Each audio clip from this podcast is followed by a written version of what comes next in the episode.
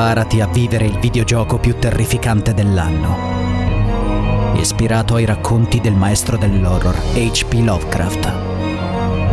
Svela un mistero celato da eoni tra i ghiacci del tempo. Affronta l'incubo. Chronicles of Innsmouth, Mountains of Madness, dal ventitré marzo su Steam. Approfitta dello sconto del dieci per cento al lancio.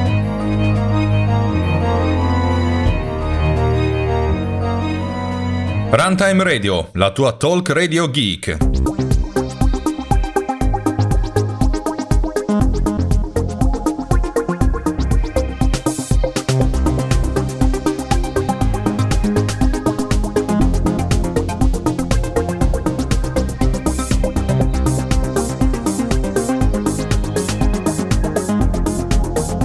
Scrivi e premi controllo. Archeologia Informatica.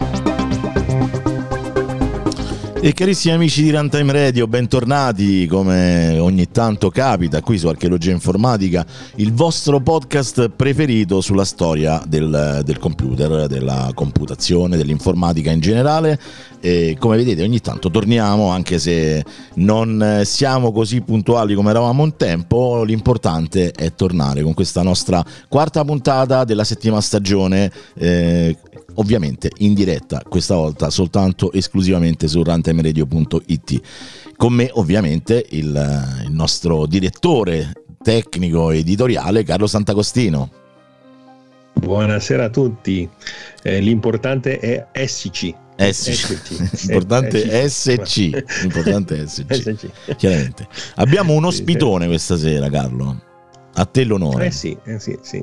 Allora, questa sera eh, è una puntata particolare con un tema abbastanza interessante, devo dire, almeno abbiamo visto che suscita interesse in parecchie, in parecchie persone e eh, quindi abbiamo eh, l'onore di eh, avere qui come ospite una persona che ho conosciuto e che per passione personale, eh, un po' perché ha iniziato con questo computer eh, la, la sua carriera, diciamo, informatica, e un po' perché poi l'ha riscoperta in un periodo in cui, in cui venivano ancora prodotti, che cosa? I cloni del Sinclair Z X Spectrum in Russia. Eh, l'ospite è Stefano Guida. Stefano, ciao, benvenuto. Ciao. Buonasera ciao. a tutti. Ciao, buonasera e benvenuto. E... In realtà, guarda, posso dire una cosa subito al volo?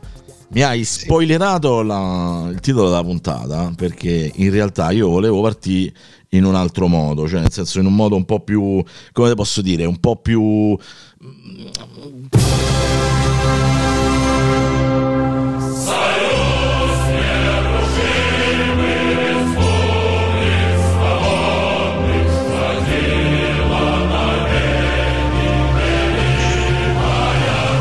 Vabbè, chiaramente è uno scherzo, insomma, no?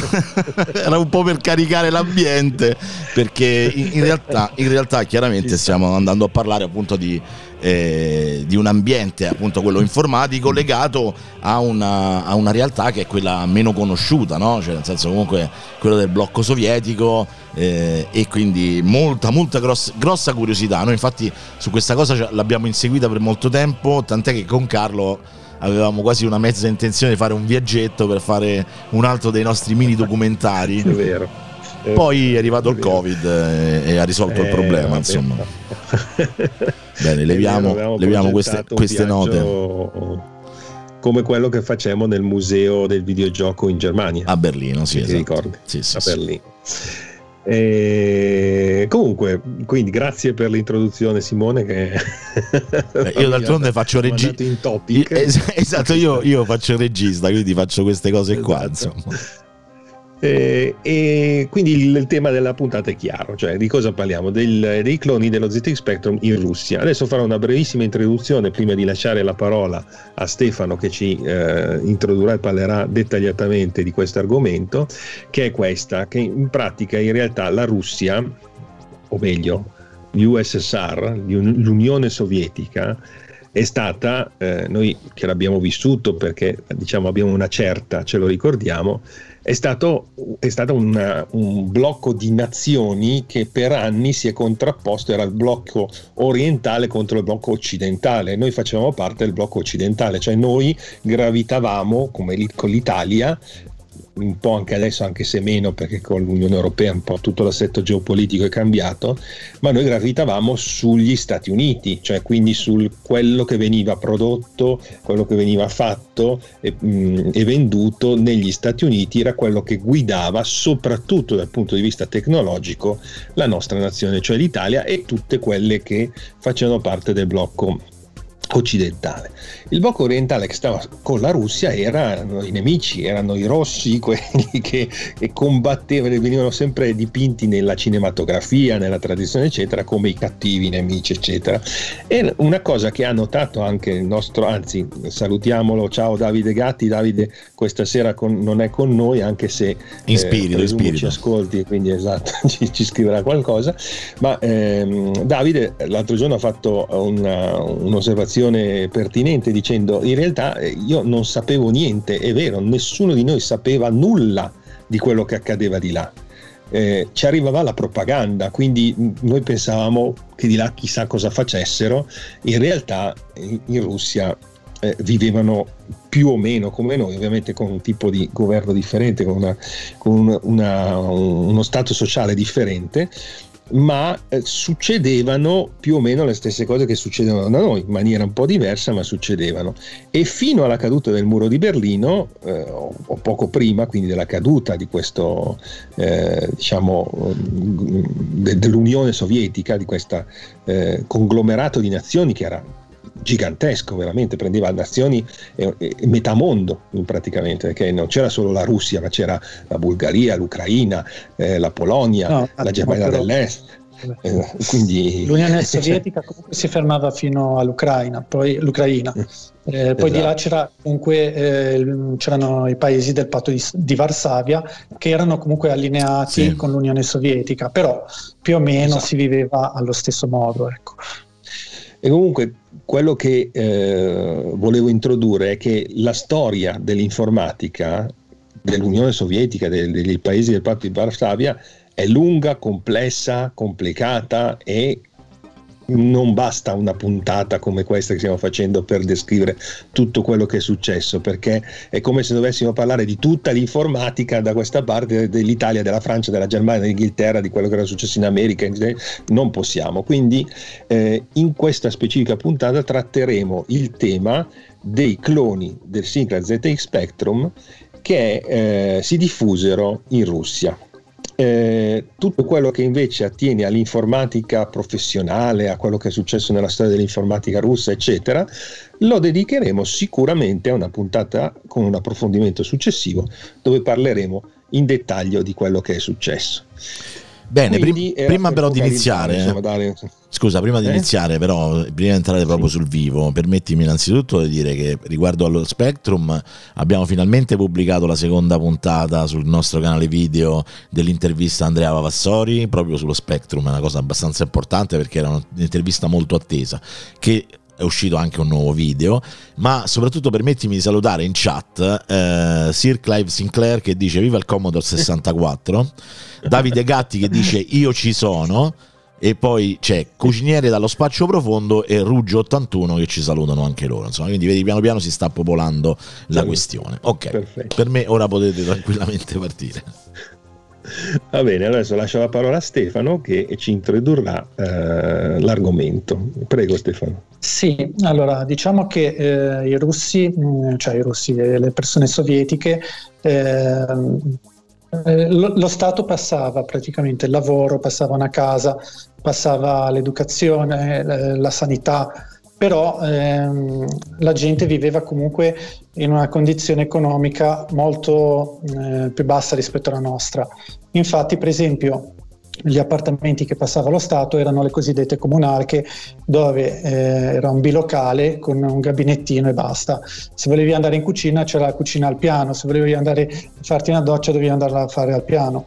E allora la gente accumulava lo stipendio che percepivano, che comunque era una cosa abbastanza irrisoria, per poter migliorare la propria condizione sociale, e quindi eh, ci mettevano una vita intera per potersi ammucchiare i soldi per comprare un appartamento un pochino più vivibile o una macchina come la, il clone della Fiat centoventiquattro che hanno prodotto fino a pochi anni fa. E, e quindi ben pochi russi avevano eh, un computer in casa inizialmente, ovviamente.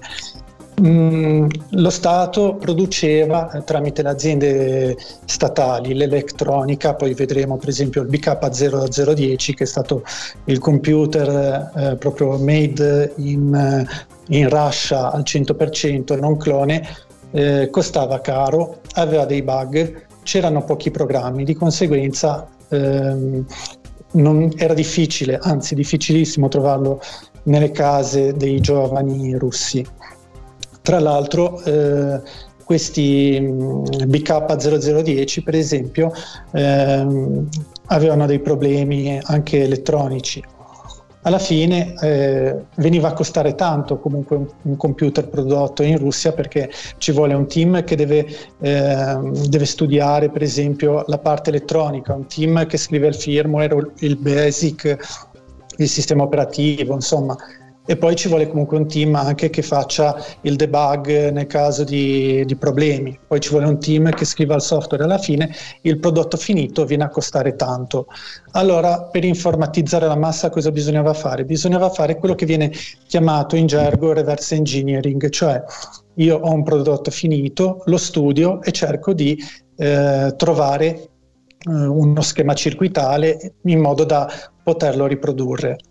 Allora, per poter riprodurre un computer bisogna, bisognava fare delle scelte, perché innanzitutto doveva essere un computer facile da poter eh, fare, da, um, un computer facile da analizzare in modo da poter fare appunto reverse engineering. Poi ci voleva un computer senza, eh, con dei componenti che fossero cento per cento ehm, eh, cloni di quelli sovietici, in modo da azzerare appunto i costi. Noi sappiamo che in Russia ecco, sì, eh, venivano prodotti lo... scusami eh, di... se ti interrompo, era sì, eh, sì. giusto per contestualizzare, non l'abbiamo detto, ma in Russia c'era un mercato dell'elettronica molto presente, cioè c'era componenti e tutto quanto, ma era un mercato dell'elettronica eh, che praticamente era eh, un mercato derivato da quello occidentale, nel senso che erano tutti cloni di componenti occidentali, tranne rari casi, alcuni processori progettati in Russia che in realtà erano comunque derivati da progetti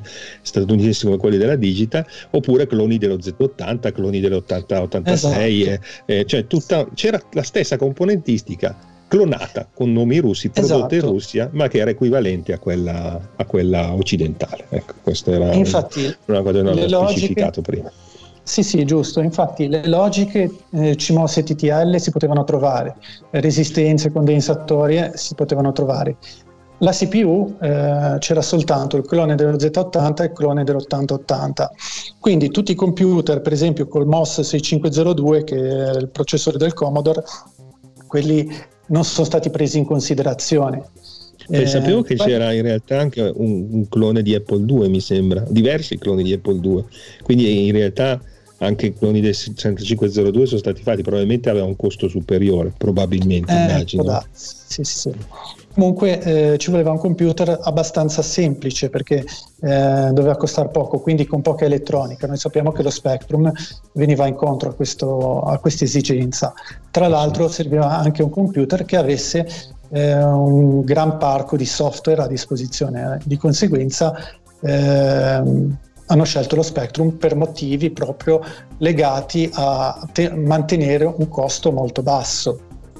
E questo certo. qua è il, eh, il fatto principale, perché certo. eh, eh, poi ci volevano eh, ci voleva un computer che avesse poca eh, logica, ehm, eh, pochi chip custom, e noi sappiamo che lo Spectrum ne aveva solo uno.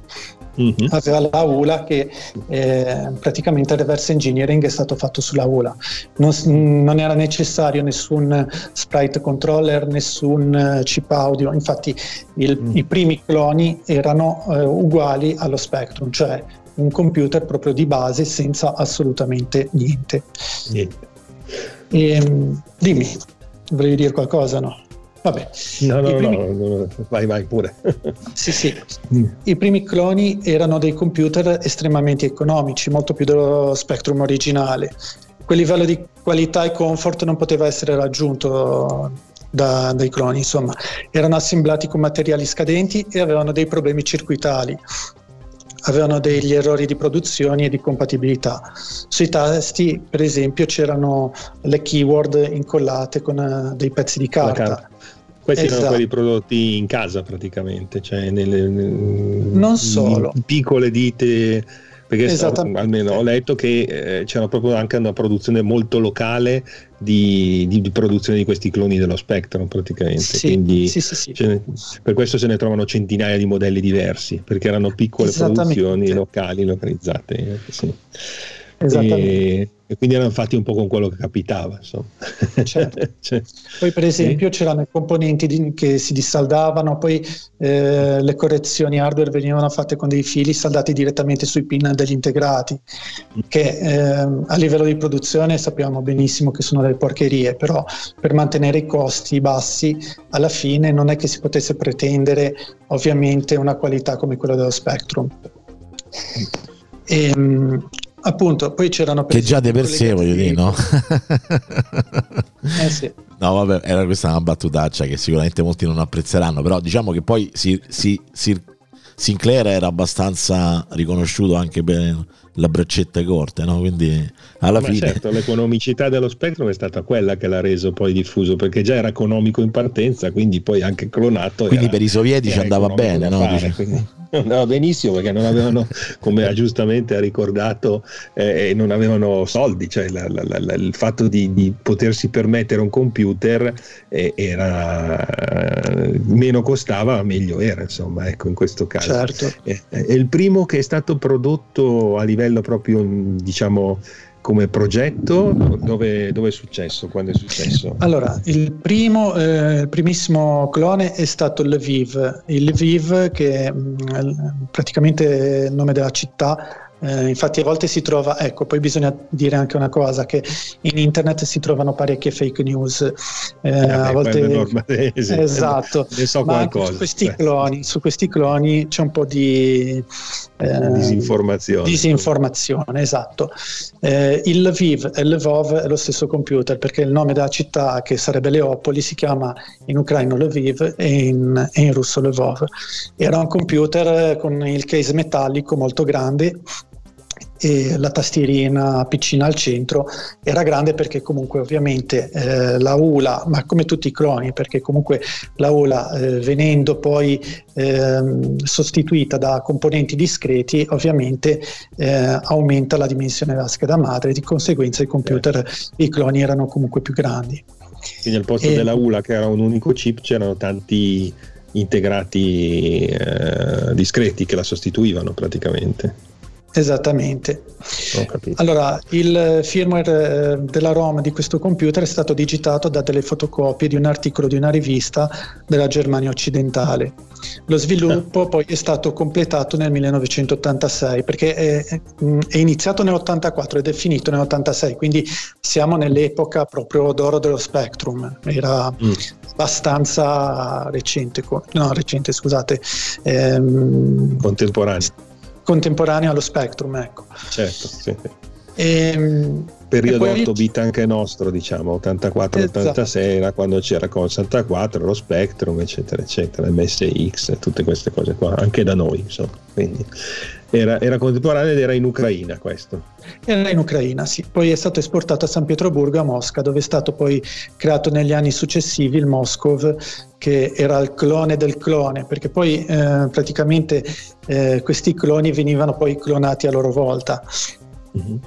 Nello stesso periodo, nel millenovecentottantotto, un certo Sergei Zonov, che poi rivedremo più avanti, assieme a un gruppetto di ingegneri di un'azienda di Leningrado, che è l'attuale San Pietroburgo, creò Leningrad. Ecco, eh, a proposito del Leningrad vorrei, vorrei precisare appunto riguardo alle fake news che spesso se si cercano cloni, Z X Spectrum clone russo, eh, si trovano tanti eh, computer dove c'è scritto sopra Z X Spectrum, eh, e accanto non c'è scritto Leningrad, ma c'è scritto Unknown oppure Z X eh, Russian Clone. Invece no, erano i Leningrad. Quindi quando noi troviamo in internet le foto di cloni russi con su scritto Z X Spectrum, erano i Leningrad. Quindi clonarono perché... anche il nome proprio. Esattamente, sì sì sì. E Sergei Zonov, ehm, lui che cosa voleva fare? Lui voleva che lo Z X Spectrum fosse diffuso in Russia, di conseguenza aveva eh, preso, eh, lui visto che comunque tutti i programmi ovunque c'era scritto Z X Spectrum, lui voleva clonare lo Z X Spectrum, come lo chiamo? Z X Spectrum ovviamente, e anche nel manuale di istruzioni c'era scritto a caratteri cubitali Z X Spectrum e piccolino in caratteri cirillici Leningrad. Leningrad è un po'... Mh, è un po' una classificazione di questo clone, perché comunque non esiste nessun clone con scritto sulla tastiera Leningrad. Questo cosa fece? Eh, fece sì che tutti i ragazzi che compravano questo clone pensavano che fosse lo Z X Spectrum originale, che venisse venduto in tutto il mondo eh, lo Z X Spectrum prodotto a Leningrad, che è una cosa che non posso ridere, perché c'era la disinformazione, c'era la cortina di ferro e le notizie certo, non certo. passavano, però non passavano di qua come non passavano di là, giustamente. Esattamente, esattamente. Di conseguenza è stato molto importante questo clone, perché quello che ha dato il via appunto alla diffusione in larga scala del, dei cloni. Um, È stato allora, quello che ha decretato il successo, diciamo, dello Spectrum in, in Russia, in pratica. Bravissimo. Fu il primo, Beh, vero, primo clone dello Spectrum clandestino. Questo era fatto un po' meglio rispetto agli altri, o era sempre un po', diciamo, raffazzonato? Come... Era molto raffazzonato, perché era fatto in bachelite nera, se voi guardate. Mm. Era in bachelite nera con questi tasti sul giallo che... Eh, e poi tutte le prese, gli attacchi D I N che appunto avevo... Ah, ecco, giusto, spieghiamo, eh. spieghiamo. Allora, innanzitutto eh. spieghiamo cos'è il D I N. Il D I N è un connettore vecchio che molti di voi avranno visto, magari non sapevano che si chiama D I N, è quello rotondo con i pin dentro che possono essere nove, cinque, e di solito era anche quello che veniva usato come cavo di alimentazione del Condor sessantaquattro o, o la presa del, video, del cavo video SCART del Condor sessantaquattro, quindi il D I N rotondo. E, co- e lì avevano esatto. tutti questa presa D I N praticamente i cloni dello spazio. Esattamente, perché comunque il mercato produceva solo un connettore, quindi anche per l'attacco al, alle cassette c'era scritto magnetophone, che sarebbe il registratore a cassette, era col D I N, l'alimentatore col D I N, l'uscita R G B col D I N, tutti e di uguali. conseguenza tutti uguali, di conseguenza quindi ti sbagliavi, mettevi l'alimentazione dentro nel, nel registratore, capito? Esattamente. Perché tutto. Quello passava lo, lo stato, di conseguenza per mantenere un costo basso eh, si utilizzava il D I N. Tra l'altro i televisori non avevano eh, l'ingresso D I N, ma bisognava comprare o un, modul- o un modulatore esterno, oppure bisognava non fare non la modifica al televisore. Eh. Non aveva il modulatore no. T V integrato come qualcuno lo Qualcuno sì, qualcuno, qualcuno sì, ma erano veramente pochi. Quasi tutti quindi uscivano in R G B. E quindi quasi modificavi tutti. Il T V per attaccarti direttamente in R G B dentro nella piastra madre del T V praticamente. Esattamente, altrimenti era come comprare una macchina senza, senza volante, perché comunque non potevi attaccarlo. Certo, quindi... ma per risparmiare ti dicevano smonta il televisore, saldati sulle piazzole R G B e, e così lo vedi praticamente. Esatto, i televisori quelli più, più nuovi ce l'avevano, però quelli in larga diffusione no. Ecco. Sarà contento da sentire queste cose, immagino già Davide come... Non so se sta già scrivendo qualcosa Simone in chat. No, in chat salutiamo Tavaris Z X e Corazzata Potionkin, che giustamente si divertono perché adesso noi, questo fatto che in chat cioè, non c'è un login, chiaramente stanno scrivendo, però non ci sono per ora affermazioni interessanti, diciamo. Okay.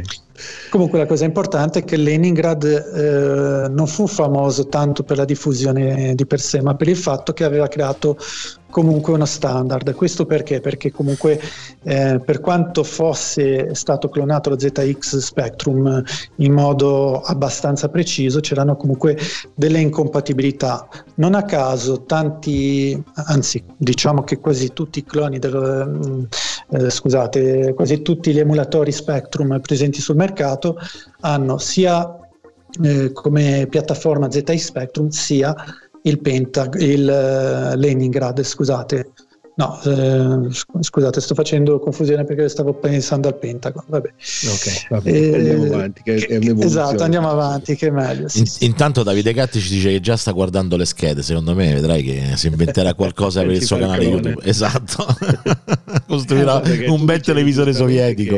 Che... Eh? Fantastico. No, dicevo che ehm, il Leningrad, stavi dicendo, sì, Stefano, che eh, eh, non fu una grande diffusione, ma fu quello che diede il là ai cloni dei cloni, perché chi lo comprava lo apriva, siccome era fatto da componenti discreti lo copiava in pratica, quindi esattamente, eh... era abbastanza semplice, lo copiavano. Poi tra l'altro eh, venivano diffusi anche ehm, delle riv- venivano diffuse delle riviste dove chiunque a casa poteva comunque anche autocostruirsi il proprio clone, quindi certo, eh, certo. Quindi ne, ne nascono decine di, di, di aziende. Ho visto che ne insegnate un certo po' di nomi, se vuoi dirle. Sì. C'era per esempio il Byte, c'era il Baltic, il Syntex e così via. Eh, c'era il Robic, Nafagna. Ecco, Nafagna era molto bello perché eh, sembrava un computer da zero zero sette, perché era dentro una, una valigetta metallica, i tasti erano piccolini, erano tondi eh, ed era anche un po' difficile da digitare, però eh, era bello vederlo così dentro un case metallico, dentro un, una valigia metallica da gente da K G B, no? Poi c'era Byte. In, in pratica ognuno si arrangiava come poteva, quindi chi faceva quelle piccole produzioni si inventava il suo case con quello che aveva, ed erano anche diversi di forma, di, di, di struttura, sì, di tasti, eccetera eccetera, certo. Poi c'era per esempio il Syntex che si assomigliava tantissimo allo Spectrum Plus, che era prodotto eh, in una base militare in Moldavia, quindi Eh, quindi lì erano seri, quindi armi, riuscivano a farlo eh, abbastanza, esatto, simile, insomma.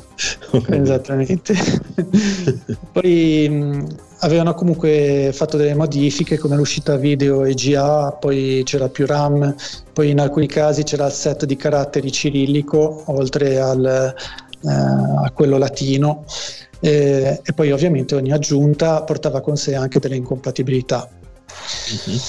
E, comunque poi io parlerei appunto del... E questo tutto, succedeva tutto a cavallo della perestroica praticamente, tra l'ottantasette e l'ottantanove in pratica. Esattamente, esattamente. ottantasette, ottantotto, ottantanove, insomma in quegli anni lì. In quegli anni. E, cos'era? Volevi parlare di un clone che è apparso alla fine degli ottanta che dici che è importante? Che si sì, chiama eh, l'Hobbit. Io vorrei parlare no. dell'Hobbit che è apparso alla fine degli anni Ottanta. Il suo layout circuitale è stato progettato su un precedente computer fatto in casa da un certo Dimitri Mikhailov. Eh, il computer è stato prodotto da una ditta che si chiamava Intercomplex. Era presente sul, sul manuale un simbolo di un, di un Hobbit. Eh, ah, quindi proprio riferimento proprio tolkieniano. Ok. Esatto. Sì, ma perché su Spectrum era famosissima la venture di Hobbit, ah, è vero, è vero, della Melbourne House, che era uno dei giochi più diffusi in assoluto sullo Spectrum. Tra l'altro digressione, eh, digressione che assolutamente non c'entra niente, avrete notato che questi giorni fa grande rumore il ritrovamento del Signore degli Anelli sovietico, che ah, sì, adesso è, è disponibilissimo su YouTube. Tra l'altro tutti lo, cioè, lo considerano ah il film sovietico, cioè, è chiaramente un'opera televisiva quella, non è, un, non è sicuramente un eh. film, però eh, è interessante comunque, vedi che piano piano escono cose che chi l'avrebbe mai detto. Prego, prego, scusate. Vai, vai. E dicevo che questo Hobbit poi è stato esportato anche in Inghilterra. È stato un, un caso più unico che raro, perché comunque non mi risulta che poi i cloni russi abbiano eh, no, oltrepassato non, la, non la cortina sapevo, di ferro. Allora, questo è era... un caso rarissimo, è, è riuscito a essere esportato in Inghilterra all'epoca, quindi non adesso, sì, ovviamente. Esattamente, infatti ne parlarono anche su Your Sinclair, che era la rivista ufficiale della, di tutti gli appassionati Sinclair, e molti ragazzini volevano appunto comprarlo e l'hanno comprato perché era, um, era più economico e aveva delle potenzialità maggiori. Aveva sessantaquattro del... di RAM, ecco. Intanto aveva una porta seriale, una porta parallela e ben tre porte joystick, di cui due Sinclair e una Campstone. Bene. Ed era possibile collegarlo a una rete a cinquantasei baud eh, con altri Hobbit o con un P C B M compatibile come server, quindi siamo già a un super computer. In questo sì, caso rispetto allo Spectrum originale aveva un di allora, se si collegava a un computer I B M compatibile era necessaria comunque una scheda di rete per collegare gli Hobbit, che andava montata sulla scheda I S A del P C. Era presente poi un floppy drive dentro il case come gli Amiga e gli Atari, e aveva l'uscita sia E G A che T V. Aveva il chip audio A Y, a volte on board, a volte veniva venduto dentro un sacchettino Ma da attaccare eh, nel bus di espansione. E la Sinclair, quando venne a sapere di questo, di questo clone che era arrivato appunto a casa loro, eh, la Sinclair si arrabbiò parecchio e le importazioni vennero subito bloccate, ovviamente, come c'era da aspettarsi. Certo. Era disponibile poi anche una memoria cache esterna da trentadue K e come ROM aveva sia il Sinclair Basic, poi c'era la possibilità di avere il Fort, il Pascal, il C su ROM opzionale, e aveva anche come software un clone del C P M, quindi stiamo parlando di un di un clone veramente evoluto. Cioè, diciamo, diciamoci la verità, Sinclair si, si è adirata perché ha fatto il computer meglio del loro, cioè fondamentalmente meglio che costava cioè. meno meglio che esattamente costava meno, sì. eh beh, eh, beh, io vorrei, ovviamente facendolo senza diritti l'hanno, l'hanno cazzati subito, beh, è chiaro, vabbè. Comunque io vorrei ricordare magari per quelle persone che eh, magari perché sono particolarmente giovani o cosa, e che comunque nel, all'inizio, cioè negli anni novanta, successivamente alla caduta del muro di Berlino, nei mercati, soprattutto nelle città come a Roma, ehm, si trovava moltissimo, moltissima roba, anche tecnologia sovietica, eh, ad esempio ottime di, ottiche di qualità, macchine fotografiche, eh, prodotti di orologeria, insomma comunque tanta roba che diciamo sarebbe stato veramente impossibile trovare. E, e infatti io mi ricordo che avevo dei set fotografici a casa, mio padre era, una, era un appassionato, e probabilmente computer no, però insomma diciamo a un certo punto poi è uscito di tutto, no? Cioè nel senso da, dalla certo, Russia certo, Uff, sì, ufficialmente sì, no. Eh sì, perché dopo la caduta del muro di Berlino non c'era più l'embargo, non c'era più il problema del, del, della diffusione, quindi si iniziò a vedere arrivare questa tecnologia russa che noi non avevamo praticamente mai visto, e che risultava a volte essere una tecnologia anche buona e molto più economica. Eh, dal punto di vista fotografico stavano, cioè nel senso comunque le, a, a livello di ottiche di qualità, insomma veramente eh, era roba, roba interessante comunque. Ok, scusate, sempre digressioni così che alla fine fanno più, più no. società che costume, insomma. Esatto. E poi oltre all'Hobbit io vorrei parlare del Pentagon che avevo appena accennato. Ah, sì, giusto. Ma, ma scusami, giusto una domanda, sì. ma lo Scorpion è prima o dopo il Pentagon? Dopo. Dopo, dopo. sì sì sì, okay. Quindi hai spoilerato eh, Pentagon. Allora il Pentagon, intanto il nome deriva dal fatto che eh, la scheda madre aveva un taglio in un angolino e quindi aveva cinque lati, e di lì il, eh, il nome Pentagon, e, ed era simile a un pentagono, insomma. Era simile a Leningrad come costruzione ed è stato progettato nel ottantanove da un radioamatore.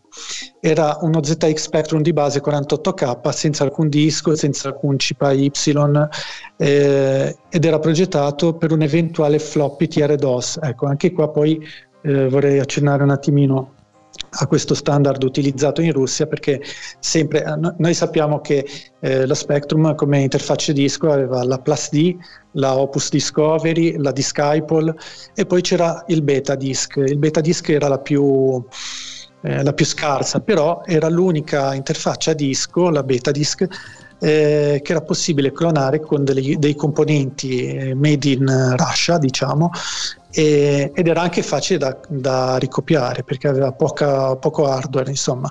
Alla fine divenne di fatto uno standard in Russia.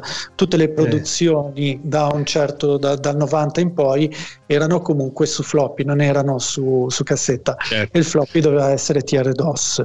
Ecco, eh, apro una parentesi perché tu hai detto come sappiamo, perché dai per scontato che qua ci sono tutti esperti Sinclair, ah, ma in realtà sì. Il nostro pubblico non sa neanche che cosa, cos'è una Dashpol o una... Apro e chiudo una breve parentesi, praticamente lo Z X Spectrum, come abbiamo detto, il nostro caro Sir Clive che lo progettò, la Sinclair aveva le bracine corte e quindi non creò mai un'interfaccia disco vera e propria per lo Spectrum, uno standard floppy disk per lo Spectrum come invece aveva il Condor settantaquattro che aveva il quindici quarantuno, eh, ma creò i, i famosi famigerati micro drive, mamma mia, no? Che molti avranno sentito nominare, esatto. Quindi siccome i micro drive erano quello che erano e quelli che usavano lo Spectrum, tra cui c'ero anche io, aperta chiusa parentesi, volevano un floppy disk vero, si rivolgevano a terze parti, cioè in, in Inghilterra, in tutta Europa fu un'esplosione, anche in Italia ci fu la Sandy che produsse un'interfaccia eh, di produzione di interfacce quindi non ufficiali Sinclair per la gestione dei floppy disk, tra cui quelle più famose che ha citato giustamente prima Stefano, che sono la, la Dashpol che avevo io eh, e poi c'era l'altra famosa, la Opus Discovery, che era molto diffusa. E invece in Russia la, lo standard venne preso da una che qua non era tanto diffusa ma era facile da clonare, se, se non ho capito male, giusto? Esattamente, sì, sì, sì, giusto. E quindi diventò eh. standard questo T R DOS praticamente. Giusto. Eh, c'è da dire che la serie dei Pentagon non aveva memoria contesa e aveva poca accuratezza nella compatibilità, come per esempio la gestione degli interrupt, che generano di fatto un nuovo standard.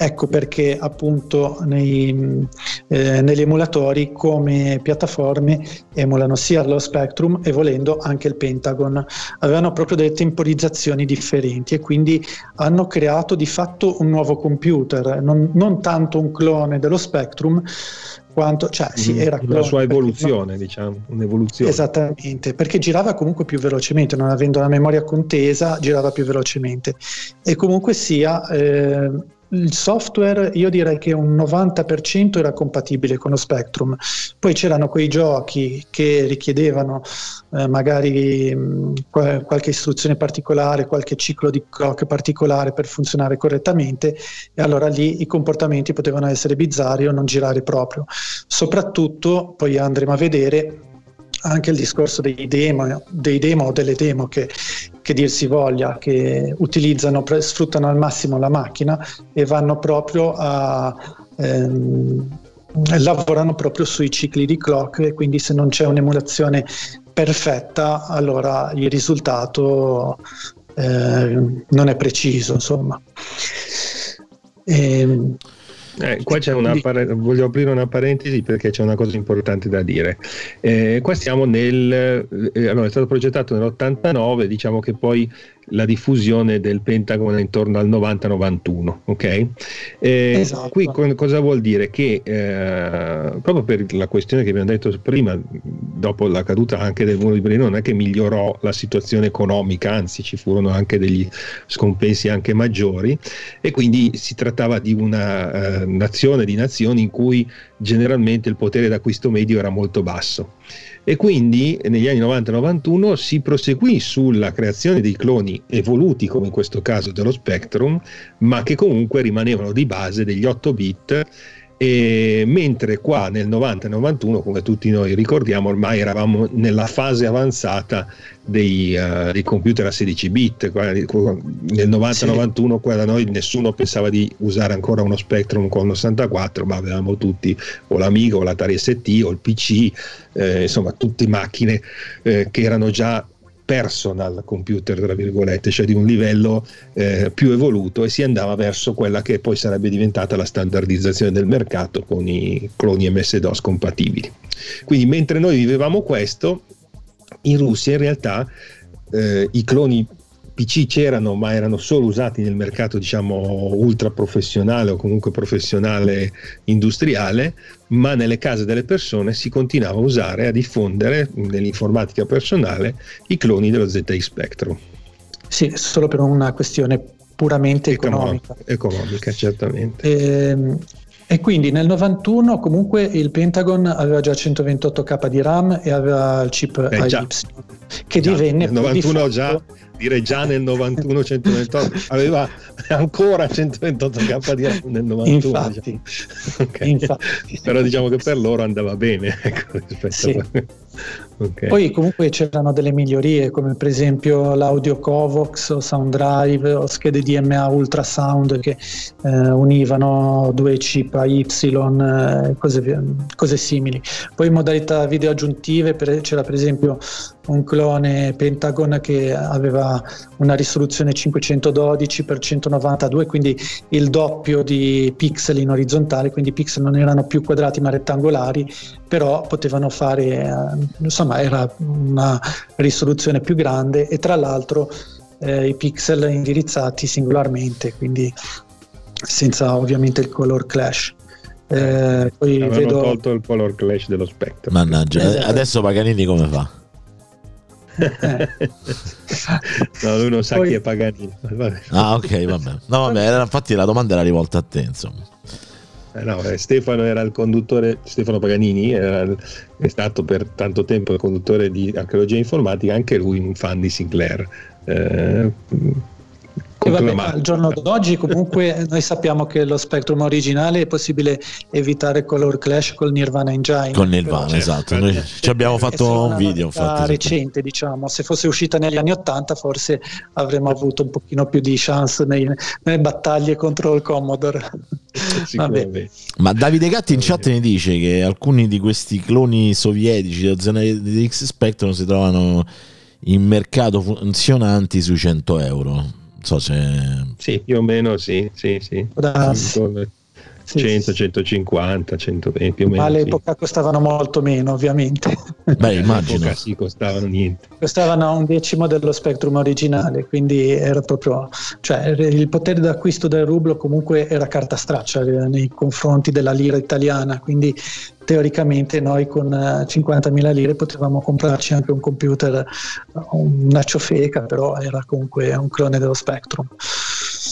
Comunque, eh, tornando al discorso del Pentagon, ehm, eh, c'era la possibilità per esempio di avere eh, un controller I D E per hard disk, ma poi questo lo vedremo col Kai, poi ne parleremo eh, tra poco. Poi c'era la modalità turbo a sette megahertz, eh, insomma il, il Pentagon diciamo che era diffuso ulteriormente i cloni, essendo pubblicato sotto forma di schema circuitale su riviste di elettronica, quindi si era diffuso poi in tutta la Russia. Molti appunto se lo autocostruivano in casa. Ci sono in rete delle foto di tastiere fatte con dei lamierini piegati, altri che usavano anche delle vecchie macchine da scrivere, eh, anche se poi c'era una ditta che produceva proprio dei case di tastiere che eh, erano poi comuni anche a, ehm, ad altri computer, come per esempio eh, il B K zero zero dieci aveva una tastiera molto simile a que- ai cloni Pentagon che sono usciti successivamente. Era un po' la stessa cosa nostra. Altri usavano le barre di plutonio per fare le tastiere, però no, cioè, no, per dire, era come da noi si facevano i cloni, i cloni P C e da lì si facevano i cloni Spectrum praticamente. Esattamente, vendevano, vendevano le, le, le tastiere che erano praticamente il case e poi uno dentro ci metteva la scheda madre del, del computer. Certo. Allora, adesso io parlerei dello Scorpion Z S. Z S sono le iniziali di Sergei Zonov, che era quello che aveva costruito il Leningrad, che abbiamo parlato poco fa. Quindi è tutta era... colpa sua, in pratica. È tutta Sergei. Colpa sua.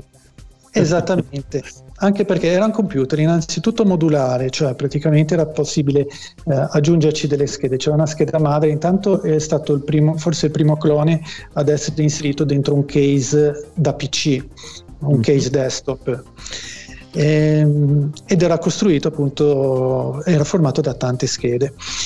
Eh, aveva una, un shadow service monitor che praticamente permetteva di eh, fermare l'esecuzione eh, del, del programma e quindi fare una sorta di snapshot eh, o fare delle modifiche, eh, caricare un debugger e quindi eh, salvare magari un gioco ad un determinato punto oppure fare delle modifiche proprio al programma stesso tramite un disassemblatore. Eh, c'era un magic button che generava un interrupt. Aveva un, una versione di C P M che comunque era buggata, aveva duecentocinquantasei kappa di RAM La C P U fino a sette megahertz, quindi stiamo parlando già di una macchina di un certo livello.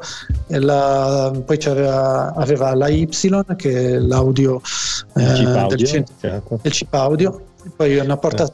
stampante, la porta tastiera mouse P C e due slot di sistema. Come schede interne opzionali c'era lo S M U C, che era il controller, controller, scusate, il controller I D E per un eventuale hard disk e l'interfaccia M I D I.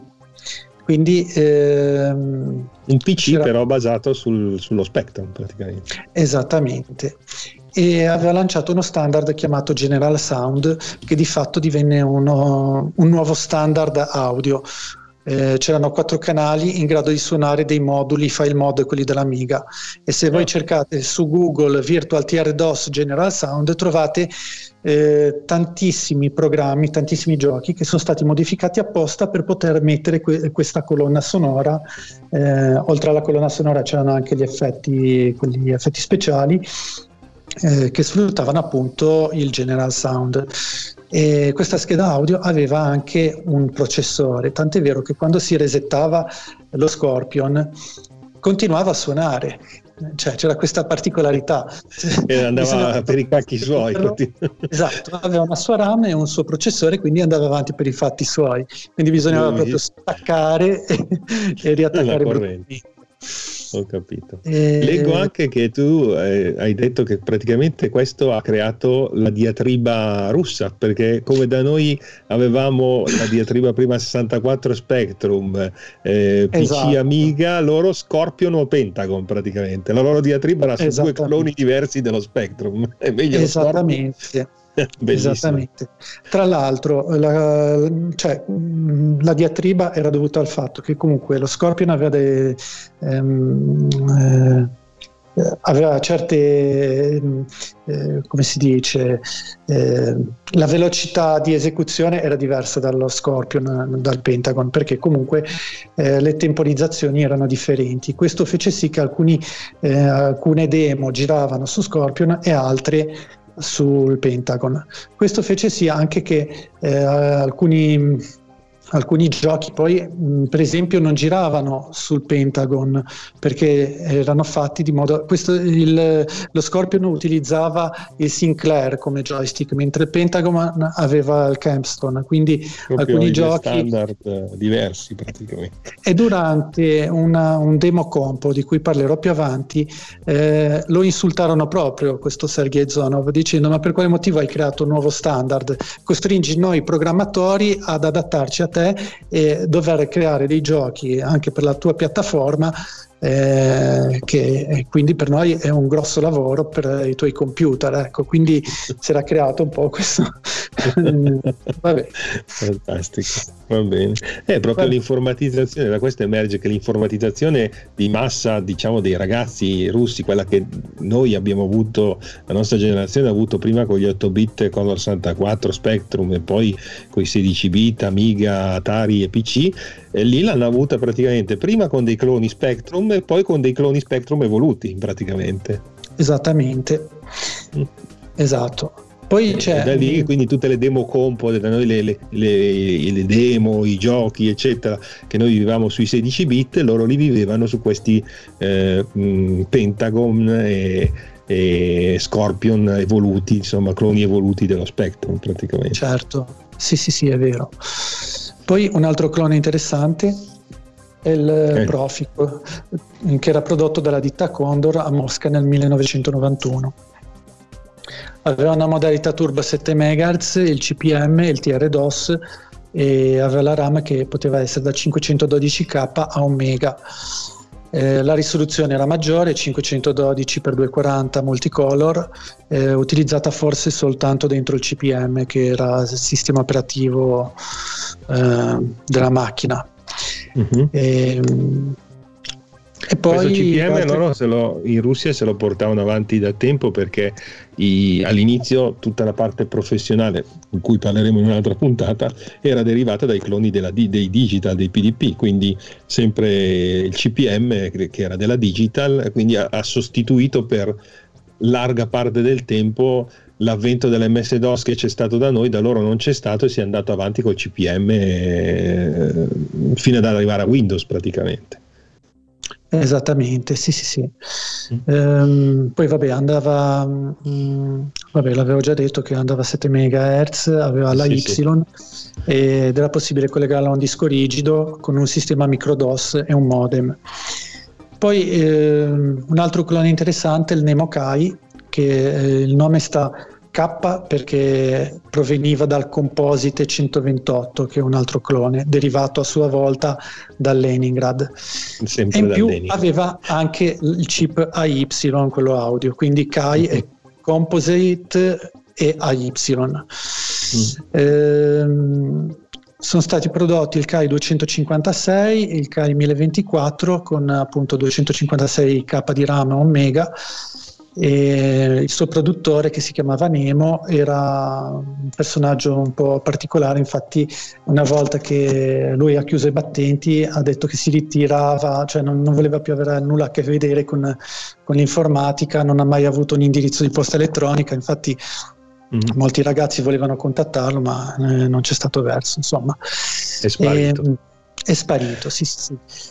E lui eh, ha creato uno standard per quanto riguarda l'interfacciamento disco, perché eh, ehm, la, la scheda, eh, il controller I D E del, del Kai è stato poi utilizzato anche su altri cloni. Per, Era un, evolveva rispetto al T R DOS praticamente. Esattamente, sì. Divenne poi uno standard, diciamo. Aveva una porta seriale, la porta parallela, solite cose, modalità turbo, e in più eh, per l'accesso all'hard disk, visto che comunque il T R DOS era obsoleto, venne creato un sistema operativo chiamato I S DOS. Questo I S DOS permetteva appunto di, di poter creare le cartelle, di poter avere file più di otto caratteri. E, e poi nei cloni successivi, come per esempio lo Z X Evolution e l'A T M Turbo, l'I S DOS venne importato e venne migliorato con eh, un altro sistema operativo di cui parlerò, che si chiama Ostasis. Vabbè. È incredibile che stiamo disegnando praticamente un mondo parallelo, un'evoluzione parallela di cui noi non sapevamo nulla. Ovviamente c'era questo mondo che invece, che poi era quello che era, cioè. Era, era una sorta di specchio parallelo della, della nostra società, poi fondamentalmente. Assolutamente, sì sì, è dove praticamente è il paradiso del, de, de, della Sinclair. In pratica lì è come se la Sinclair eh, avesse dettato lo standard dell'informatica, e da lì poi si è andato avanti a, e ha creato evoluzioni di computer, di cloni, eccetera eccetera. È incredibile. Ma infatti eh, anche perché comunque eh, i cloni Spectrum erano presenti non solo nella casa dei ragazzi, ma poi anche per esempio nelle scuole, nelle università. Infatti eh, conosco persone che hanno imparato eh, eh, l'informatizzazione tramite lo Spectrum.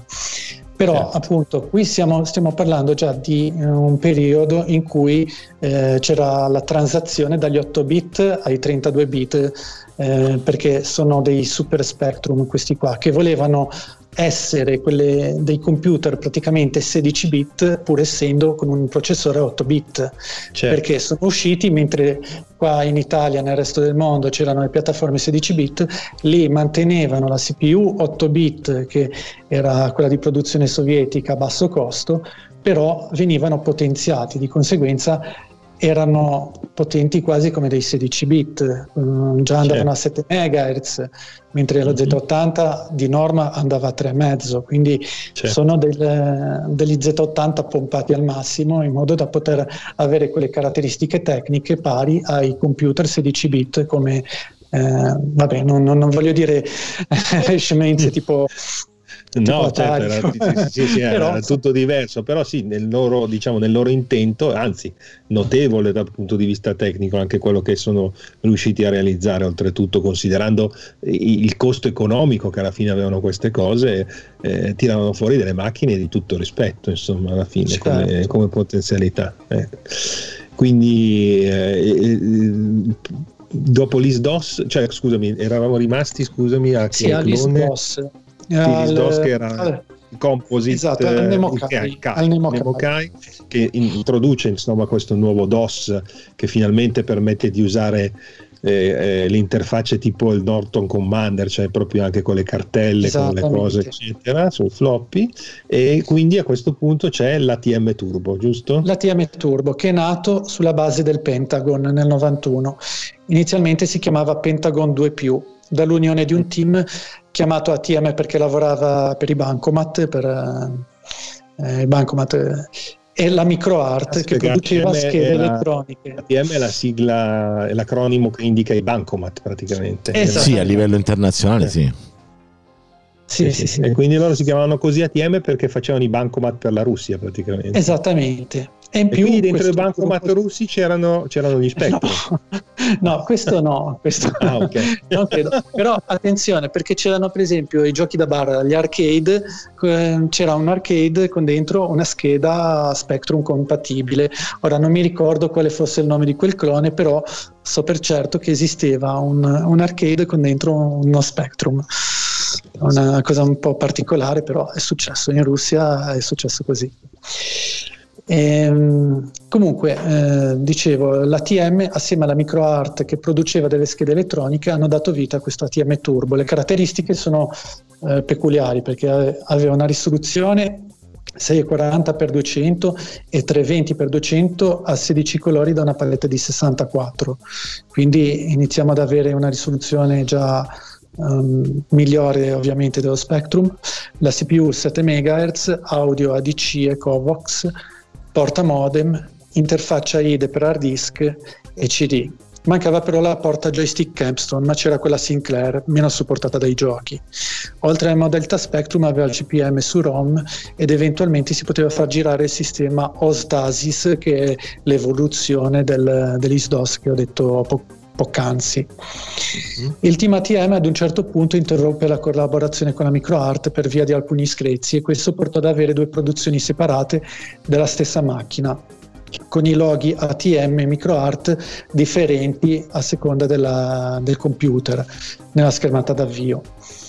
E venne prodotto fino al millenovecentonovantanove, quindi già millenovecentonovantanove piena, esatto, sì, sì, quindi sì. Siamo già in epoca trentadue bit eh, qua, perché sì, qua noi nel, due, nel duemila c'era, c'era Windows duemila che girava, certo, appunto sui trentadue bit, certo. E appunto nel novantanove venne diffuso schema e firmware per chi volesse continuare a produrlo, e Maxime Timonino, che conosco personalmente, ha deciso di continuare lo sviluppo e produrre per gli appassionati, quindi è un prodotto di nicchia per, ehm, per i retrocomputeristi, ecco, diciamo così. Mm-hmm. Ha continuato a svilupparlo e adesso eh, l'ultima versione di questo A T M Turbo è l'A T M Turbo due più, da cui è nato poi lo Z X Evolution. Lo Z X, Z X Evolution, spieghiamo che cos'è perché molti non lo sanno. Esatto, eh, ne parlerò tra poco. Comunque sarà eh, è un computer ovviamente per nostalgici, perché comunque la produzione è fatta Eh, non su larga scala. Comunque ehm, è un pochino come lo Z X Next, che ehm, per chi è appassionato di Z X Spectrum, questo è una naturale evoluzione, vogliamo chiamarla così. Che... naturale, sì, naturale, perché è l'evoluzione che c'è stata in Russia dello Spectrum, che esatto, non abbiamo vissuto, e che è arrivata fino ad a produrre queste macchine super evolute, diciamo, rispetto allo Spectrum iniziale, ecco. Esatto. Mm-hmm. E qua già dentro eh, abbiamo un C P L D compatibile, quindi con, con l'A T M Turbo. C P L D, eh, cos'è il C P L D? Sono, è una logica programmabile, un po' come eh. il chip Altera, come, come quello ah, che c'è okay, dentro okay. Arduino. Come l'Altera, come, sì, ho capito. Eh, qui ci vorrebbe Davide per spiegarlo bene. Davidone, sì, sì. Dovevi spiegarlo tu, questo lo spiegherai, dai. Lo spiegherà poi, sì. Comunque, era possibile collegarci il General Sound di cui ho parlato poc'anzi e schede audio come Moon Sound dell'M S X, che è, una, è un O P L come quello della Sound Blaster, quindi siamo già su, una, su un audio professionale.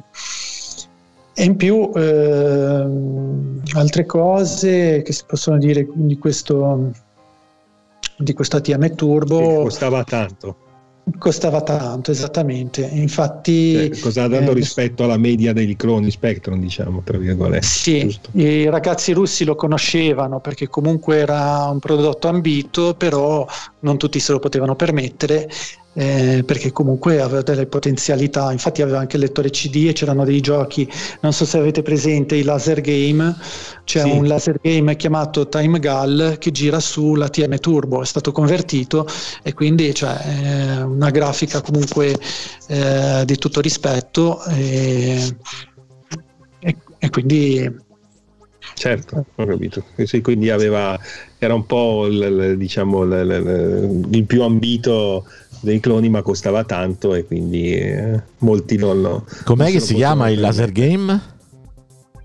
Time Gal. Time Gal è un laser game Time famosissimo. Gal. Time Gal è un laser game molto famoso. Fatto con i manga, insomma. Giapponese, esatto, di produzione giapponese. E esiste la conversione, l'ho vista, ci sono i video su YouTube, poi li linkeremo magari... Eh, quando metteremo la, la, la puntata sul sito di Archeologia Informatica. Ok, l'ho, l'ho trovato. Esatto. Poi eh, l'ultimo, diciamo, computer prodotto su larga scala, che poi non è tanto su larga scala perché ne sono stati venduti centodieci esattamente, di cui due in Italia, è lo Sprinter. È lo Sprinter okay. che è stato prodotto da una ditta chiamata Peters Plus, che inizialmente produceva il Peters M C sessantaquattro eh, di San Pietroburgo nei primi anni novanta. Lo Sprinter è stato prodotto dal novantasette fino al duemilaquattro ed era stato okay. era basato sul, sul C P L di Altera ed era definito un multiform computer. Nei progetti c'era addirittura la possibilità di Eh, creare anche una modalità M S X compatibile, però è rimasto solo su carta.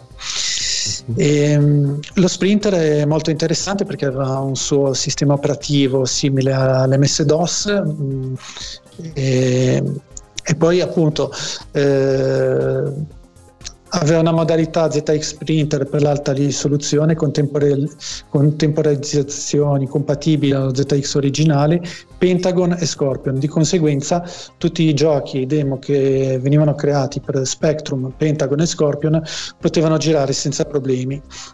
Aveva fino a quattro mega di RAM, che voglio dire per uno Spectrum ce n'è, ce n'è d'avanzo e, e poi aveva seicentoquaranta per duecento a sedici milioni di colori come vi sì, ormai chiamarli Spectrum è, non erano più degli un eufemismo, sì. erano dei computer evoluti che mantenevano ancora la retrocompatibilità con, con lo Spectrum alla fine praticamente. Esatto. Era un po' come i P C moderni, i Pentium, che ci potevi caricare l'emme esse DOS se volevi, ecco. Ecco, il concetto più o meno era certo.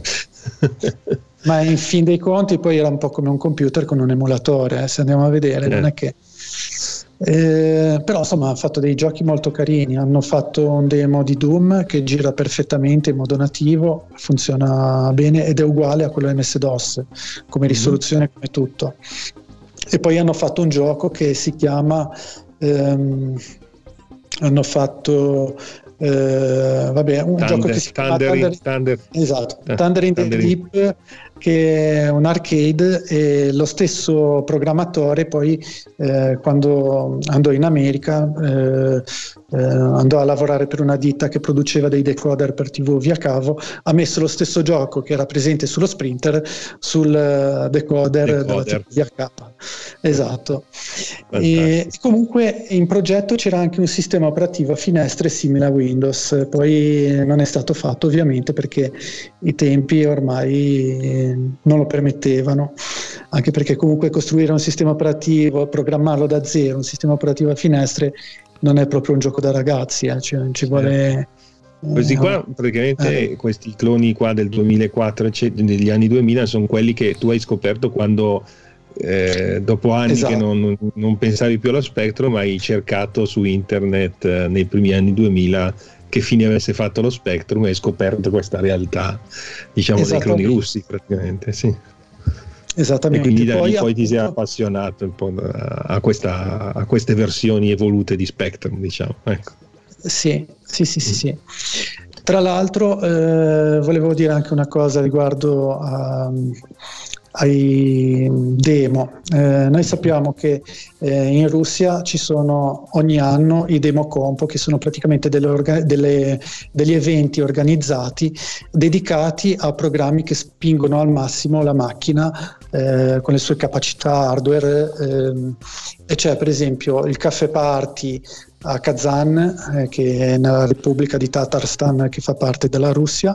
Poi c'è il, eh, il Chaos Construction, che è molto, molto importante, perché comunque penso che sia il più grande di tutta la Russia come democompo. E poi c'è l'Ashi, che, o Aski, che dir si voglia, che sono dedicati proprio allo Z X Spectrum, perché eh, tantissimi ragazzi sono ancora appassionati di queste macchine. Beh, certo. eh, ci sono Come da tantissimi... noi abbiamo la passione per i, per i nostri computer che abbiamo vissuto, loro ce l'hanno ovviamente per, per solo loro, per una macchina, però, cioè solo eh beh, per certo, sì, perché loro c'è stato solo Spectrum, infine, nelle varie cloni, versioni clonate, evolute, ma alla fine lo Spectrum era, insomma. Esattamente. Certo. Tra l'altro c'è un evento che Eh, è soltanto online, che si chiama Yandex Retrocompo, che eh, non so se avete presente che cos'è Yandex per la Russia, praticamente è tutto. No. Eh, è il Google russo. Allora loro ah. eh, Yandex lo usano sia come browser, è un programma proprio per navigare in internet, è un motore di ricerca, poi c'è Maps, eh, c'è Yandex Foto, Yandex Disk, che praticamente è come eh, Google, ma vabbè, è un ambiente, quindi fondamentalmente. Ma lo usano anche per pagare, eh, come PayPal, loro c'hanno anche Yandex Money, e in più anche tipo, non so, per prendere un taxi c'è Yandex Taxi, eh, o per prenotare una pizza, insomma è tutto un universo. E ogni anno organizzano lo Z X, il retro Yandex, che è dedicato solo allo Z X, quindi questo fa capire quanto sia Eh, importante per eh, mh, appunto lo Z X Spectrum, quanto sia stato importante per i ragazzi. Beh, certo. Beh, ma d'altronde l'importanza che ha avuto magari proprio nel tessuto, essendo stata comunque il, il modello di riferimento alla fine in qualche maniera, è chiaro che ha un'importanza proprio epidermica, insomma, all'interno della, della società, per quanto in trenta anni insomma siano, sia cambiato tutto, no? Però è chiaro che comunque sì, sì, sì. è un riferimento d'origine, diciamo così. Poi se vai a vedere, no, nell'ambito russo oggi, in ambito eh, di informatica, di, di, di produzione software, roba del genere, hanno già costruito un'industria a differenza nostra, insomma, quindi sì, assolutamente fine. vero vero perché noi usiamo tutti i giorni il nostro Telegram, che è russo, quindi eh, eh, non esiste una piattaforma europea che ha i livelli di quelle o americane o russe. Sì, eh, sì, in no, questo ma, momento insomma, vai a vedere anche eh, nell'ambito nell'ambito dei videogiochi, adesso nelle produzioni tripla A sono produzioni russe e polacche, e non ci sono produzioni italiane, insomma, se proprio sono de... anzi forse ce n'è una. Beh, sono anche di più, eh, loro, cioè nel senso sì, sono sì, molti eh, più programmatori nel... però diciamo che da, da un punto di vista di posizione di vantaggio partivano da una condizione diversa, no? Questo intendo dire, certo. Perché comunque sì, loro sì, certo. hanno vissuto una trasformazione eh, eh, c'è anche da dire che dal punto di vista della scolarizzazione però loro sono partiti prima, eh Di eh, questo probabilmente ha fatto la differenza, insomma. Eh, eh, può darsi, ha fatto la differenza, sì, perché loro eh, già avevano, avevano i cloni Spectrum, però ce l'avevano in classe e facevano lezioni di informatica, quando noi in classe un computer lo vedevamo col cannocchiale. Cioè, eh, pensa un po' alla nostra scolarizzazione, quando è che abbiamo visto i computer in classe? No? Eh, sì, sì, cioè, ci sono ancora adesso, tranne rarissime eh, spe- speciali occasioni, insomma, diciamo che sì. Eh, esatto. Comunque Davide Gatti ci Mentre dice... Davide Gatti in chat ci dice: Complex Programmable Logic Device è un'evoluzione del, delle P A L e delle G A L, e ci ho fatto un episodio di Survival Hacking. Bravo, bravo. Perfetto, quindi indichiamo l'episodio di Survival eh, Hacking, esatto, da andare a, a sentire e vedere per capirne di più. No, di è un questi, episodio del podcast, quindi il, del podcast, il, il podcast speciale zero cinque Survival Hacking. Eh, logiche programmabili, ok, vabbè, quindi andatevelo a cercare. Ho come l'impressione che dopo questa puntata Davide Gatti si appassionerà un C'ho po' di più. Ho qualche sensazione che succederà qualcosa, sì, esatto. Comunque volevo dire, vabbè, a conclusione dell'episodio, che è stato eh, sì. veramente interessante, molto, e, molto. Eh, sì, sì, ti ringraziamo ovviamente Stefano tantissimo per aver portato questa tua conoscenza di tutte le versioni di cloni dello Spectrum, ma sicuramente una, una considerazione che viene da pensare alla fine della puntata è che, pensando a quello che è successo in Russia, nella quantità di cloni e di cose, come si è diffuso lo Spectrum in questo blocco sovietico, c'è da dire che effettivamente eh, a questo punto possiamo dire che metà mondo quasi eh, ha, ha scoperto l'informatica con i Commodore e metà mondo l'ha scoperta con i Sinclair a questo punto praticamente. Praticamente eh, sì. Eh, ed è una considerazione interessante. Ecco. Poi mi ovviamente porta un po' di, sono... di, di rivincita agli spectrumisti, insomma, che qua sono esatto. sempre considerati il secondo arrivato. Comunque niente, poi sì, alla fine sono passati dagli Spectrum ai P C trentadue bit, quindi c'è proprio quel, sì, sì. Quel poi lì è intervenuta la, la globalizzazione, diciamo, certo, che quindi ha uniformato sì, sì, il mondo, tra virgolette. Vabbè, quello è successo un po' dappertutto. Simone, ci sono altre domande particolari? No, parte, non ci o... sono interventi particolari, tranne una...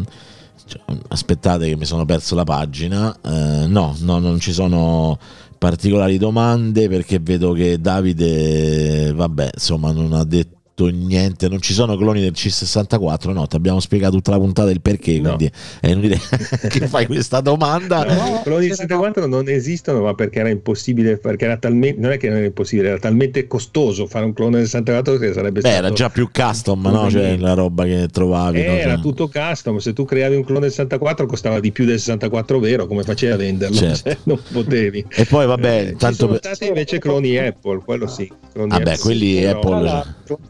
Tra l'altro c'erano anche dei cloni, cioè no, cloni no, avevano adattato dei programmi M S X e comunque c'erano delle macchine compatibili M S X, eh, ah, macchine okay. ovviamente sovietiche al cento per cento, e poi magari ne parleremo nella puntata, quella del, dei computer sovietici non cloni. Perfetto, eh, questo che sarà una puntatona che mi interessa tantissimo. Tra l'altro ehm, in realtà poi, cioè, di cloni del, de, di Apple ne abbiamo fatti pure in Italia, quindi insomma poi, non è, sì, no, sì, tutto il mondo, esatto, cioè, non era una cosa così sconvolgente, no, insomma, esatto. No, ma ecco, c'è da dire che i cloni Spectrum, noi adesso abbiamo raccontato tutta questa cosa che è successa eh, nel, eh, nel blocco sovietico, ma parallelamente una cosa molto simile è successa anche in Sud America. Eh, perché anche lì c'è stata una diffusione di cloni Spectrum in Argentina, in Brasile, eccetera, quindi anche sì. lì c'è stato un altro mondo parallelo, quindi eh, penso per la stessa ragione, diciamo, certo, per, per i soldi, per la, diciamo, il fatto che costassero c'era meno, il T K novanta mi sembra, poi c'era uno impronunciabile Cizerni, una cosa così, un nome. Sì, anche se lì poi in realtà eh, hanno vissuto anche i sedici bit al contrario della Russia, quindi c'è stata proprio un'evoluzione differente, ecco, sono stati proprio cloni al tempo degli, degli otto bit. Io chiudo con una frase, con una frase scritta in chat dove... Che brutta vita che hanno fatto i sovietici, costretti a programmare con dei tostapane. Allora, a parte la battuta, io da commodoriano, cioè, io ho fatto il, tutto il mio passaggio con Commodore a partire dal VIC venti e al sessantaquattro, devo dire che ciò nonostante io avrei pagato per avere un, un basic come quello del, del Z X Spectrum sul Commodore sessantaquattro, e escludendo il discorso della tastiera, insomma, quindi, perché poi alla fine lo Spectrum aveva i suoi pro e i suoi contro. Probabilmente in realtà il, il Commodore sessantaquattro faceva più, più era più la cosa scintillante, no? Quindi magari conoscevano più quello che lo Spectrum, ma chi ha conosciuto lo Spectrum eh, boh, secondo, io non ce l'ho mai avuta sta, sta antagonismo che oggi mo, va tanto di moda ricordare, no? Perché chi era il commodoriano era meglio il Commodore che, e chi invece lo Spectrum diceva al contrario, come, come il buon Bavassori che dice lo Z X Spectrum non aveva difetti, insomma, cioè, senso, è la macchina perfetta, è la macchina perfetta esatto. Quindi poi in realtà, ecco, cioè nel senso, Ogni, ogni realtà aveva le sue peculiarità e i suoi, be- i suoi pregi e i suoi difetti, insomma, e quindi ok. Sì, sì, ma al di là di questo, la puntata di oggi, insomma, ci ha fatto scoprire un mondo in evoluzione, perché lì poi alla fine non si parlava più di Spectrum, ma di questi computer evoluti che erano cloni, certo, che certo. miglioravano moltissimo il concetto dello Spectrum originale, ma per loro, diciamo, l'informatizzazione di massa è passata dallo Z X Spectrum, tanto che, come giustamente ha detto eh, Stefano, pensavano eh, che, che fosse un computer progettato e costruito in, in Russia, giusto? Perché il Leningrad, esatto, alla fine sì, ha fatto credere a, tantissima, a tantissimi ragazzi, tantissime persone in Russia che lo Spectrum fosse nato lì, fosse nato a Leningrado, certo, cioè loro pensavano, esatto, che ah beh, ma non è che lo pensavano, è che probabilmente in generale l'informazione a livello culturale, quello che passava era quello, no?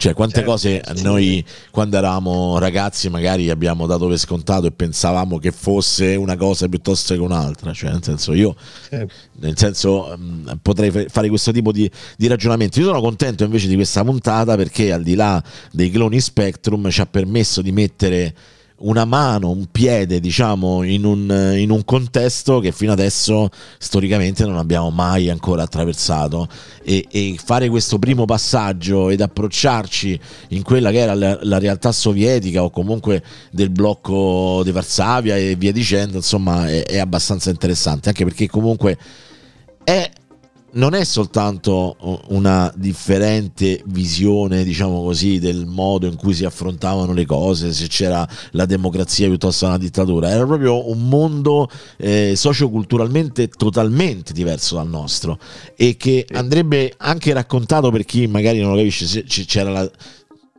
non si può riassumere dicendo c'era la dittatura, era proprio un contesto culturale e sociale totalmente diverso, no? Ed è affascinante il fatto che loro non ricevevano informazioni a noi e noi non ricevevamo informazioni, e ancora oggi, vedi, nel senso, facciamo riferimento ehm, comunque a persone che giustamente ne sanno, perché non è così, ancora non è così facile, insomma, raccapezzarsi con, con la storia, insomma. Tantissime quindi... cose che abbiamo raccontato oggi io non lo sapevo, e, e come penso tantissimi ascoltatori non avevano idea di cosa fosse successo in Russia riguardo a questa evoluzione del Sinclair Z X Spectrum. E infatti io di questo ringrazio Stefano Guida, che comunque ci ha permesso appunto di, di introdurci. Poi faremo, progetteremo e programmeremo nel futuro comunque altri passi verso questo, verso questo universo che, che sicuramente vi, vi affascinerà tutti, perché insomma, ne abbiamo parlato tanto nel, negli anni e poi non, non l'abbiamo mai fatto, insomma, ed eccoci qua. Abbiamo, siamo entrati. Comunque le informazioni, le informazioni a riguardo sono, eh, sono poche, sono difficili, bisogna comunque tradurre i siti russi, andare a, certo. a scovare queste informazioni che sono eh, davvero mh, poco accessibili, diciamo. Perfetto. Benissimo, bene, allora lo faremo, lo faremo. Benissimo. Allora, ragazzi, per, prima di salutarvi, vi ricordo eh, sempre w w w punto runtime radio punto i t, cercate i nostri podcast su Spreaker, eh, cercate Archeologia Informatica anche su YouTube, iscrivetevi, attivate la campanella, sostenete i nostri progetti. Su runtime radio punto i t c'è la scheda Anche Io, dove si può comunque compartecipare facendo insomma l'iscrizione a Patreon, al Patreon di Runtime, oppure fare una, don- una donazione, una tantum tramite PayPal. Non è obbligatorio, lo sapete, il nostro è un progetto che dura da tantissimi anni, che ha comunque i suoi costi tecnici e che f- ci fa piacere insomma se ogni tanto eh, qualcuno ci riconosce qualche cosa, e grazie alle donazioni, grazie alla partecipazione di tutti, insomma abbiamo quantomeno raggiunto dopo tanti anni il famoso costo zero, cioè nel senso fortunatamente abbiamo, siamo arrivati a quel livello quasi, quasi di parità, insomma, che, che, che, che sì, insomma, scusiamo il tempo che ci buttiamo dentro, esatto, quantomeno, no? Nel senso, in qualche maniera, e dato che facciamo questo lavoro eh, questo lavoro per, per passione, sappiamo che molti, molti di voi appunto condividono e apprezzano, insomma ci fa piacere anche questo. Diciamo invece che la prossima settimana ritorniamo con Archeologia Informatica, caro, caro caro Sant'Agostino, con un altro ospite importante, con un altro tema importante, perché parleremo di Ultima, Ultima e Garriott, ed è la Origin, questa esatto. azienda che si narra eh, la creatrice dei, dei o almeno la, diciamo la, la, la, quella che ha reso popolari i giochi roleplay game su computer. Esatto. Argomento di cui io non so assolutamente niente. Niente. Quindi, eh niente. Allora, allora stiamo a posto. Non sono mai piaciuti. No, no, queste sono cose che, che non vanno dette, insomma, sono cose brutte che eh, tu ho dici. Capito, però è la verità, non, non ho mai giocato a Ultima io in vita mia, giuro. Benissimo. Allora, grazie Carlo. Grazie a tutti. Grazie Stefano. Grazie a tutti. Grazie. E grazie ci, a voi. Ci riorganizziamo e io vi lascio con il solito brano della settimana e intanto i miei ospiti possono tranquillamente andare, insomma, a riposare o a, a abbracciare le proprie famiglie dopo questo, dopo questo tempo che gli ho rubato. Grazie ragazzi e arrivederci, buonanotte. Ciao a tutti. Ciao ciao.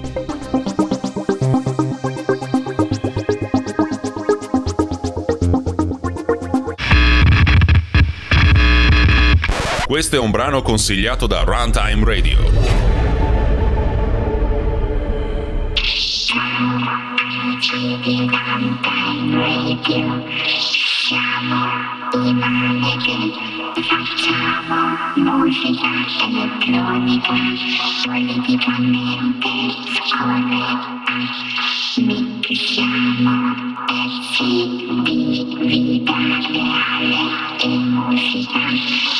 It's up to something that she was nineteen. As a little castle, as long as the wooden staff, there's a little empty.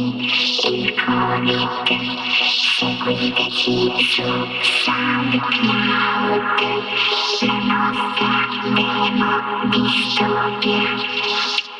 Saluto Runtime Radio, enjoy. Voilà, c'était plus important, c'est pas grave, le coronavirus, euh, c'est on rien. Après, c'est rien. On passera à autre chose. On risque rien, on est des schtroumpfs. Voilà. Coronavirus, patients and I shook hands with everybody. Coronavirus, patients and I shook hands with everybody. On passera à autre chose. On risque rien, on est des schtroumpfs. Voilà. Voilà, c'était plus important, c'est pas grave, le coronavirus, euh, c'est rien. Après, c'est rien. Voilà, c'était plus important, c'est pas grave, le coronavirus, euh, c'est rien. Après, c'est rien. On passera à autre chose. On risque rien, on est des schtroumpfs.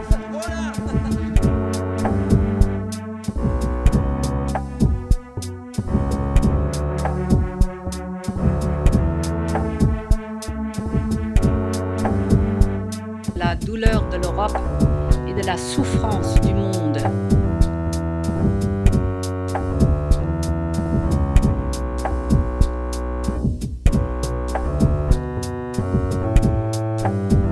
et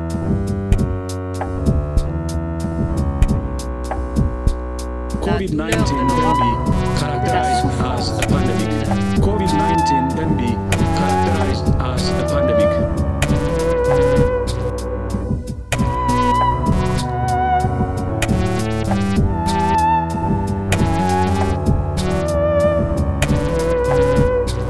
I see the disinfectant that knocks it out in a minute and can do something like that by injection inside.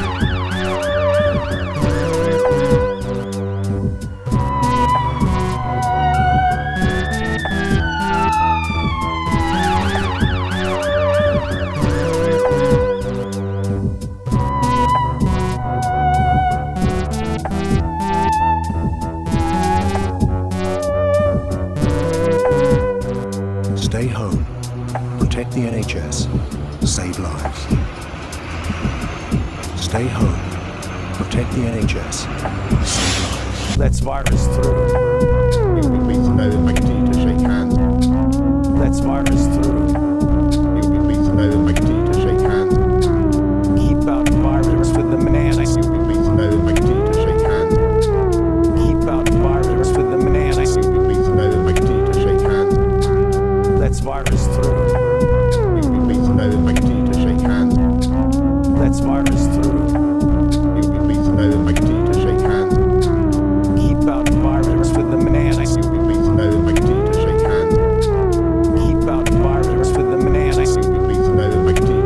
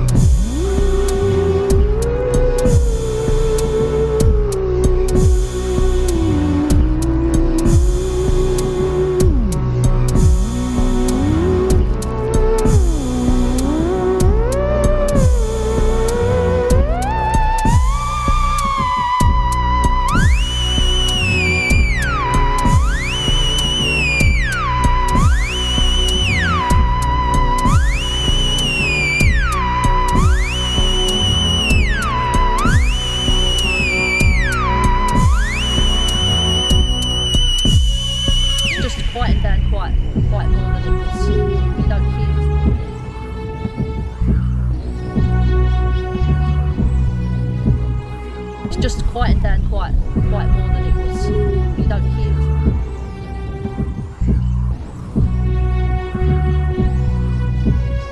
It's just quieted down quite quite more than it was. You don't hear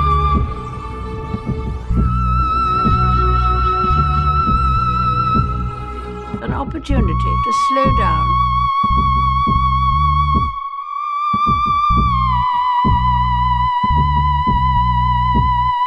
An opportunity to slow down.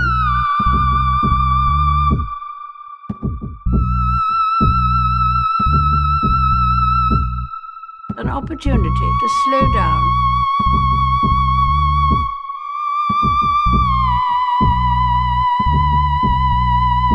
An opportunity to slow down. Runtime Radio, la tua talk radio geek. Preparati a vivere il videogioco più terrificante dell'anno, ispirato ai racconti del maestro dell'horror H P. Lovecraft. Svela un mistero celato da eoni tra i ghiacci del tempo. Affronta l'incubo. Chronicles of Innsmouth, Mountains of Madness, dal ventitré marzo su Steam. Approfitta dello sconto del dieci per cento al lancio.